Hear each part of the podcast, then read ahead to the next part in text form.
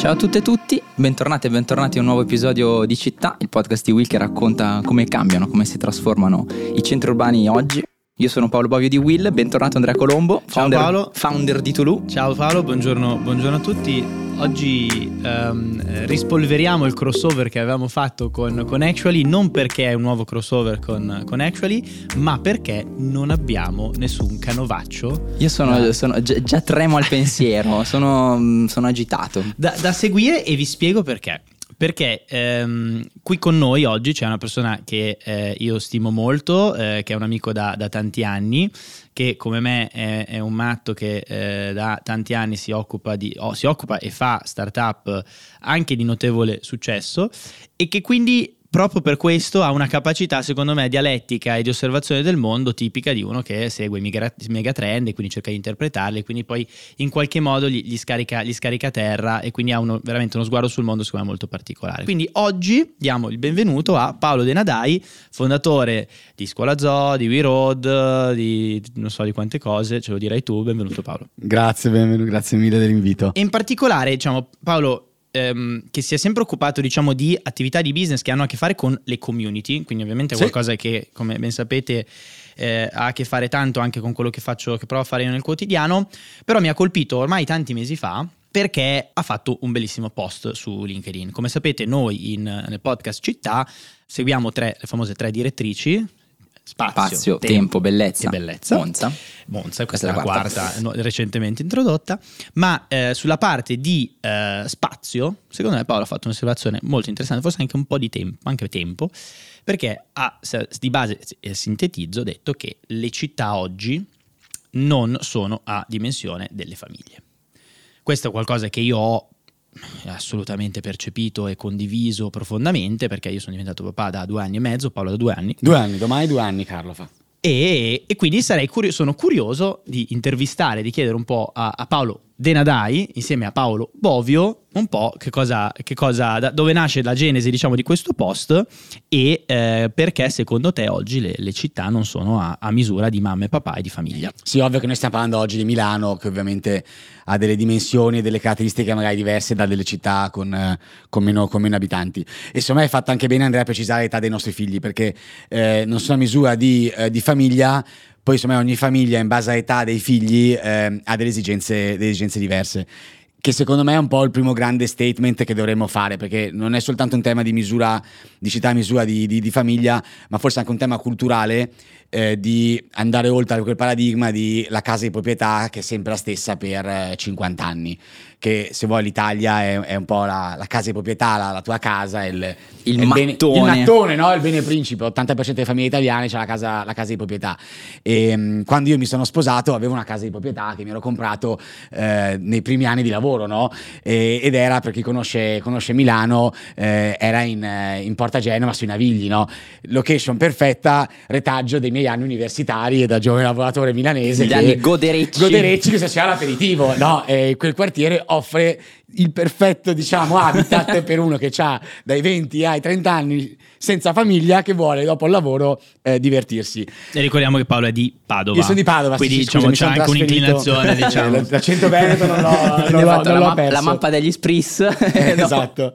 Prima cosa che ha fatto mia moglie dopo sposarsi fa caro mio prendiamo e cambiamo e siamo andati a vivere vicino all'Arco della Pace eh, vicino al Parco Sempione che invece è perfetto per, eh, per un bambino e io avevo una casa di proprietà quindi ho dovuta vendere per poi trovarne, trovarne un'altra no? e, e probabilmente sto già attualizzando che quando i nostri figli non avranno più due anni ma magari andranno non so, le scuole superiori avranno altre esigenze, no? O, o poi ancora avanti eh, nel corso della vita. Quindi probabilmente un primo grande ragionamento che dobbiamo fare è eh, capire che bisogna fare un cambio culturale rispetto alla casa di proprietà e rispetto quindi ad andare a cercare di costruire, invece qui è la parte urbanistica e, e più legata alla città, città divise magari per target, divise magari per, eh, per- per quartiere e quindi servizi adeguati a quel tipo di, di target. Io vedo molto, cioè, avendo- un background di, di community no, con Scuola Zoo e We vedo molto valore nel pensare un servizio, un prodotto avendo ben in, in testa un target e gli abitanti sono un prodotto sono un target, no? E quindi tu non puoi mischiare eh, universitari, famiglie con bambini di due anni, eh, anziani, eh, famiglie con, eh, con adolescenti nello stesso, nello stesso, quartiere. O meglio, lo puoi fare, ma ovviamente vai a rischiare di non offrire prodotti che piacciono a tutti. E io credo che questa prospettiva sia, se vuoi eh, sempre questo nostro osservatorio, una città completamente opposta Mm-mm. rispetto a quello che abbiamo visto in una delle ultime puntate eh no, sì, della famosa con, città con dei, dei, 15 minuti. Ed è altrettanto eh, secondo me curiosa, interessante, no? Cosa... Sì, infatti mh, mi hai proprio letto nel pensiero, quindi ormai la nostra... Ormai c'è un feeling... brain melt totale. eh, nel senso che noi recentemente parlavamo appunto con, con Moreno, eh, l'ideatore del concetto di città in 15 minuti, e lui eh, proponeva questa lettura, no? dice le città di oggi sono molto figlie di una visione funzionalista, quella di Le Corbusier, che invece ha esattamente provato a dividere le città per settori, cioè tu abiti da una parte, quartiere residenziale, solo residenziale, solo villette, condomini, eh? poi hai il lavoro da un'altra parte, tipicamente la, la, fabbrica, gli uffici, cioè spazi molto ben separati, poi ci sono le funzioni direzionali da un'altra parte, le funzioni di svago da un'altra parte, no? quindi la città è spacchettata per, per, funzioni, in realtà non per target anagrafici, però per eh, funzioni. Esatto, è molto diverso, no? no? E quindi gli dice questa rigidità oggi, fa- cioè, intanto determina che tu devi spostarti continuamente per fare da una funzione all'altra e poi eh, ti, ti, impacchetta perché appunto tu torni a casa, no? Ci sono, e sappiamo che ci sono interi quartieri così, non, hai, non puoi fare niente intorno perché lì risiedi e bon, no? Così come fuori dal lavoro non puoi divertirti, no? Eccetera. Quindi da un certo punto di vista è, è opposta, ma in realtà in parte, in parte penso, possa, penso, possa, dialogare. Ma appunto, sì, certo, raccontaci ma... di più di come la vedresti, mi incuriosisce. Perché un conto è dividere per funzione, lavoro, dormire, eh, shopping, no? E un altro conto invece è offrire tutti questi servizi all'interno dello stesso quartiere, quindi nei famosi 15 minuti, ma avendo in testa un target specifico. Cioè, per esempio, io porto mio figlio all'asilo a piedi perché è a 60 metri, è un valore, ma è, è cioè, priceless sta cosa, perché tu puoi andarci senza prendere un mezzo pubblico senza dover avere la macchina, puoi andarci a prescindere da, da che tempo climatico, climatico, fa, se si ammala ti chiamano ad andare a prenderlo, lo puoi andare a prendere, cioè è perfetto, è a misura di, di bambino, avere il parco a 5 minuti, l'asilo a, a 2, e c'hai la farmacia, c'è, cioè, è perfetto questo, questa dinamica qua, no? È ovvio che però poi se in, in questi raggi di 100 metri c'hai anche il, um, il, bar dove giustamente i ragazzi di 20 anni, 25 anni vogliono farsi, farsi serata, cozza con il far dormire la famiglia, è questo il problema, no? Cioè dovremmo avere dei quartieri che offrono tutto quello che è l'esigenza di quel specifico target nel raggio di 15 minuti, ma dedicato a quel target lì. E questo target deve essere pronto a spostarsi in base all'età e alle esigenze che ha. Questo, è molto interessante. Questa è secondo me una prospettiva interessante che tra l'altro cozza invece con un altro principio, se vuoi, di, delle, del funzionamento delle comunità, diciamo, storiche, che è eh, il fatto che le comunità funzionano quando non affrontano lo stesso problema nella stessa fase della vita, perché è la classica dinamica no, della fase preindustriale dove c'era l'anziano eh, che mentre la, i genitori andavano al lavoro curava magari il figlio e invece il giovane adolescente che aiutava l'anziano a, a, a, a diciamo, portare su la, la, spesa con le scale. No, Andrea, eh, eh, quindi, no, ma è, secondo me è proprio, ci fa capire come alla fine qui di, che in, in città di, pro, proponiamo, proponiamo non tanto delle ricette o delle soluzioni, no? perché non è il nostro, non, il nostro non, intento. Non in grado di offrire. No, credo siamo neanche noi le persone, però offriamo delle prospettive. Secondo me questa è una prospettiva che comunque è molto stimolante. Molto stimolante, ecco, su cui francamente devo, devo, riflettere. Io sono molto d'accordo con te Andrea su quello che dici, nella misura in cui lo pensiamo in una città più piccola e dove ci può stare, anzi è bellissima, il, diciamo, l'interazione intergenerazionale è fondamentale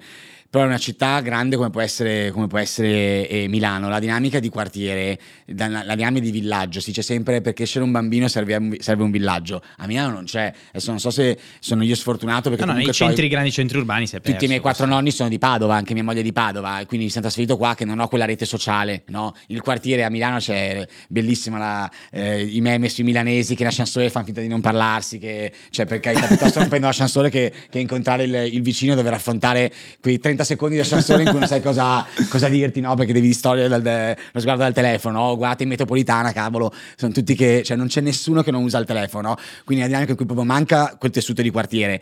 Nella, nel mio immaginario, invece, andare a pensare a dei quartieri per dei target favorisce l'interazione, cioè se in quel quartiere vivono tutte quante famiglie con le stesse età anagrafiche dei figli, è più facile che se uno è malato gli chiedi una mano, se ti serve un aiuto perché devi andare a fare una piccola commissione, glielo lascia lui che magari i bambini giocano insieme nel, nel cortile del palazzo spesso o nel, o nel parco giochi di quartiere sono delle cose che io vedo di, di, di valore. Analogamente lo vedo anche con degli anziani, cioè eh, anche il tema della, de, purtroppo facciamo pochissimi bambini, abbiamo eh, il tema degli anziani forse ancora più forte in questo momento, la salute degli anziani, è ovvio che nel momento in cui fanno rete, fanno, fanno squadra è anche più facile per loro affrontare la quotidianità. Mi verrebbe da fare una battuta i quartieri per i giovani, per le giovani famiglie non ci sono, da un altro punto di vista Ma si potrebbe dire che i quartieri per gli anziani invece ci sono, perché ci sono, eh, sappiamo che sono dei quartieri soprattutto magari eh, di ne abbiamo parlato con la professoressa Perobelli eh, qualche tempo fa, no? alcuni quartieri di, di, edilizia residenziale pubblica dove poi magari eh, quelli che erano gli inquilini sono diventati proprietari nel frattempo, lì invece hai una dinamica dove magari gli stessi proprietari si sono eh,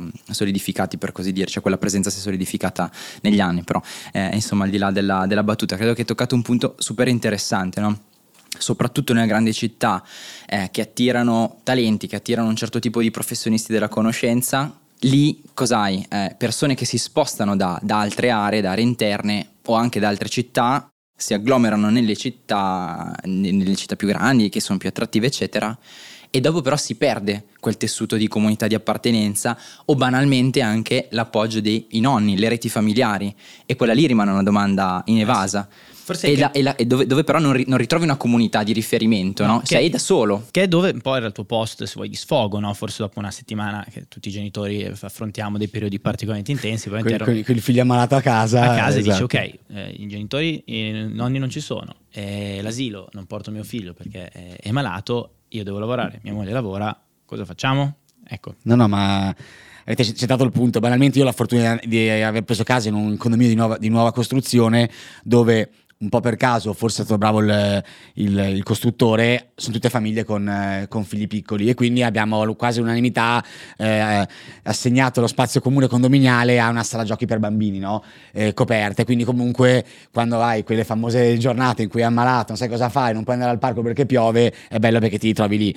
È stato un caso questo, sarebbe interessante studiarlo e capire se invece è un modello che, che, che è replicabile, ma per tutte le facilità, perché tu dicevi Paolo benissimo il, il tema dei lavoratori della conoscenza conoscenza e si spostano. Milano è un polo che attrae un sacco di, di giovani professionisti che arrivano da altre città e arrivano, e arrivano soli, la solitudine, il grande male delle nuove generazioni, il grande male del nostro, del nostro tempo.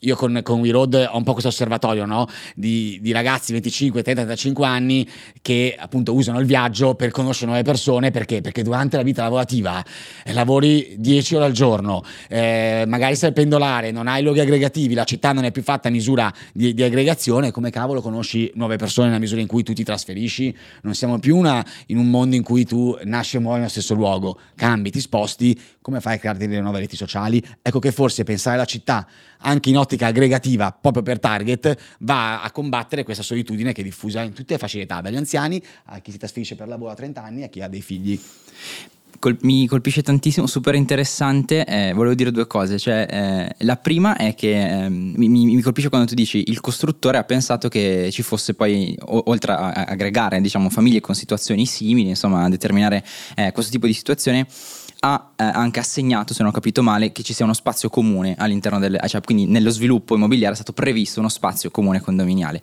Questa cosa sappiamo che non è, non è, non è da tutti, poi ovviamente Andrea tu hai un progetto molto specifico da questo punto di vista, ma io recentemente eh, sono, sono, tornato eh, a Vienna dove ho vissuto qualche, qualche tempo anni fa e lì invece per esempio nei nuovi sviluppi è sempre previsto per cui tu hai sempre, e questo infatti è un esempio classico, eh, queste, queste, case che siano sia case direttamente costruite dal comune oppure ca- case di housing, housing sociale costruite da cooperative eccetera, hai sempre, oltre a degli spazi verdi all'interno dei condomini, hai proprio anche sempre al pian terreno proprio una sala che è una sala comune condominiale. Garden, no? Come, no? No, il kindergarten è proprio l'asilo e, e molto spesso sono asili diffusi, cioè non c'è il mega asilo, ma sono magari Bello. asili da 50-60 posti così. Però proprio all'interno dei condomini tu hai una, una sala come questa, grossa come questa dove stiamo registrando il podcast, che è la sala... Eh, la fa la festicciola, esatto. Eh, lavori in smart working. E poi fai la grigliata la domenica, sì, no? Così. E questa è una cosa che è diffusa, no? Quindi, come dire, è un modello che è, Standard, chiama in causa invece come costruisci, no? Come, mm. come progetti di sì, fatto. Sì, che sono quei famosi sviluppi intelligenti, no? Di cui abbiamo provato a parlare a più mm-hmm. riprese. Mm-hmm all'interno del podcast. Quello che abbiamo detto finora nasce un po' dalle riflessioni che avete fatto nel momento in cui siete diventati padri, nel momento in cui siete diventati genitori. Avete anche cambiato anche lo sguardo sullo spazio della città e sui tempi, giusto? Eh, parecchio. Beh, banalmente non avevo mai fatto caso alle barriere architettoniche. E quando poi giri con un passeggino lo capisci, e poi passeggino che vale anche poi per chi è in carrozzina perché è, è, disabile o perché è anziano, quindi sicuramente ti accorgi di tante cose, eh? di quanto non siamo ancora inclusivi sui mezzi pubblici, per esempio, di quanto non siamo inclusivi sugli orari degli asili. Eh, tu parlavi di terziario e di, diciamo, di, la, di lavori legati a, alla conoscenza, poi ci sono milioni di persone che invece lavorano con degli orari che sono standard o con degli orari che non sono standard per un asilo, perché magari lavorano nella ristorazione, lavorano alla sera, perché magari hanno il negozio e quindi lav- al sabato si lavora nei negozi, sono chiusi lunedì. E se Milano, che è Milano, non offre o offre pochissimi spazi in asilo con degli orari non conformi al, al lavoro tradizionale 9-18, mi immagino nelle altre città come siamo messi. Non... Da questo punto di vista siamo molto allineati in realtà. E a, pro- a proposito di Milano ci perdoneranno le ascoltatrici e gli ascoltatori a cui di solito promettiamo di non parlare di molto, molto di Milano. Ehm, negli, negli, anni scorsi è stata fatta questa ricerca da due studi- studiosi sono Florenzi Andreola e Azzurra Muzzonigro che hanno fatto questo Milano Atlante di genere, lo cito perché parlavamo di spazi e tempi della città. E loro hanno fatto una, una bella ricerca, eh, spoiler, Milano Atlante di genere, non il genere a cui appartengono i tre, i tre presenti stamattina ma eh, evidentemente il genere genere femminile e dove loro ravvisavano che anche nel, nello spostarsi tu hai una mobilità molto a misura di uomo, no? che prende, esce la mattina, va a lavorare in un posto e torna in tre. Invece una mobilità femminile più spesso, cioè perché per i ruoli di genere più spesso i ruoli di cura eh, ancora sono affidati alle madri, tu hai una, mo- una, mobilità molto più a zigzag e molto più corta, no? Tu esci di casa, no, la mamma magari esce di casa tipicamente, eh, passeggino, spesa, spesa sotto casa, però autobus da prendere, però cioè, è molto più a zigzag da un certo punto di vista però hai a che fare con marciapiedi stretti, barriere architettoniche, eh, autobus che non sempre si abbassano a livello del passeggino. Qui hai una città che è ancora molto progettata non a misura di, di, nuovo, di famiglie. È proprio vero, ma infatti guarda, io se posso aggiungere una cosa alla fine, noi come podcast città cerchiamo di capire come la città possa anche, cerchiamo di, di osservarla, di eh, di, di, no, come dici sempre tu, di guardare le, le, le, le evoluzioni di questo, di questo, contesto, ma la città può anche risolvere, secondo me, dei problemi che sono ormai molto molto pregnanti e rilevanti all'interno del paese, no, la natalità, eh, che è anche un altro dei, dei filoni, no, Paolo, su cui tu hai spesso battuto, cioè adesso siamo, le, le, nuove nascite, i nuovi eh, cittadini italiani eh, sono sotto i, le nuove nascite sono sotto i 400.000 ehm, all'anno, eh, 2022 è stato l'anno peggiore. 392.000. Perfetto, è un continuo, no? non c'è un, un, trend di inversione e giust, tanti, tanti osservatori secondo me si concentrano sul reddito quindi la compressione dei salari che è una delle grandi sfide, ma c'è tanto altro perché ci sono appunto queste grandi difficoltà che un genitore oggi che vive in città lascia stare Milano, ma insomma io credo che qualsiasi altra città come può essere Roma, come può essere Napoli, come possono essere queste grandi bari, come possono Bologna, essere Torino, sì, sì. Bologna, Torino appunto nomadismo professionale che ti allontana da, dall'ammortizzatore sociale per, di riferimento che sono, sono i tuoi genitori, eh, difficoltà di accesso ai servizi che molto spesso sono costosi e quindi la città in realtà può essere un luogo che accoglie queste diversità e queste difficoltà, le valorizza e quindi magari ci aiuta anche come sistema paese a ritornare a fare figli. Quindi non è solo la città che ci deve aiutare a guadagnare di più, ma è la città che ci deve aiutare ad avere più figli perché ci, av- ci si avvicina a noi. Paolo, cosa ne pensi e che cosa chiederesti se avessi un foglio bianco a, a, a magari al nostro, ai nostri amministratori? Quanto dura Andrea il podcast? Per due ore e mezza. esatto. No, il, il tema è, è, drammatico se lo mettiamo due numeri a confronto, no? 392.000 nati l'anno scorso a fronte di 700.000 morti. Quindi è evidente che l'Italia è un paese che è destinato a sparire. Eh, si parla di passare da 60 a 30 non peraltro milioni. anche Elon Musk ce l'ha detto. Eh, no? Elon Musk Infatti, sì, ci ha detto che lui ha tipo 7-8 figli, adesso non mi ricordo quanti, quanti, ne ha, però senza andare a un estremo da, da, da non farne a farne, a farne 8, si sa, no, il, è garantito il ricambio generazionale con 2.1 figli, no? E ora siamo a 1.3, una cosa del genere, quindi siamo veramente sotto, però se guardiamo a, alla Francia, eh, comunque un altro paese eh, occidentale vive situazioni simili alla nostra e loro hanno in, in pochi anni invertito il trend con tutta una serie di, ehm, eh, di riforme.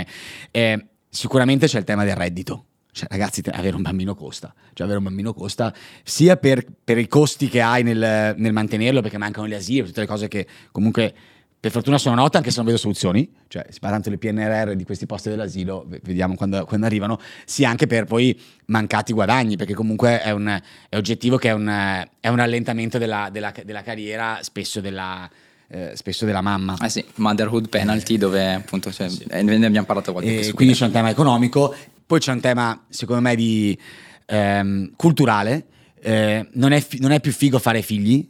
No? Eh, viviamo in un contesto in cui è tutta misura di eh, in realtà di single. single Soprattutto, quest- soprattutto nelle, nelle, grandi città. I mezzi pubblici non sono a misura di bambino, i parchi non sono a misura di, di bambino, gli asili non hanno degli orari a misura di bambino, d'estate cosa fai? Cioè, parlavamo dei nonni, ma c'è tutto un tema anche di sport, c'è tutto un tema di oratori, cioè quel tessuto sociale che una volta in una città ti garantiva eh, di mettere la famiglia al centro. Oggi tutta questa parte non... Eh, non, non c'è più no, di, eh, di, supporto. E poi secondo c'è un, altro, un, un, terzo macro trend che è un pochino di riflessione culturale, io vedo spesso nei commenti quando faccio questi post di riflessione su...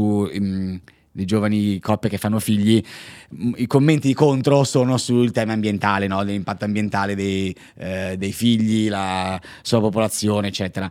E c'è un libro molto bello che si chiama Factfulness, ehm, che ehm, che dà un po' di ottimismo nel futuro del mondo, perché prende i percorsi, lui mi sembra che sia un, un matematico, uno scienziato eh, norvegese o finlandese dei, dei, dei sì, Nordics, sì, sì, che racconta come, la Norve- eh, come i Nordics, che oggi comunque sono per tutte le classifiche al top del mondo, come qualità della vita, come sostenibilità ambientale, come diritti umani, come tutto, se tu guardi 80 anni fa invece erano cioè erano quasi un paese del secondo mondo, no? E affronta come sono arrivati. E qui i numeri della base dice in realtà tutto anche il trend demografico um, e prende l'Egitto come esempio perché è un paese che sta facendo questa transizione per poi portarlo alla Nigeria, Bangladesh e tutti quei paesi, Indonesia, Tanzania, tutti quei paesi che sappiamo che stanno in questo momento in un'esplosione demografica eh, incredibile, che però i dati stanno dicendo che in realtà è, è, in calo perché è fisiologico che quella cosa si sistemerà da sola, a differenza invece che non si sistemerà da sola la natalità in Italia. Quindi mentre i numeri dicono che è fisiologico logico arrivare a un tasso di natalità sostenibile nei paesi che oggi saranno troppo alta,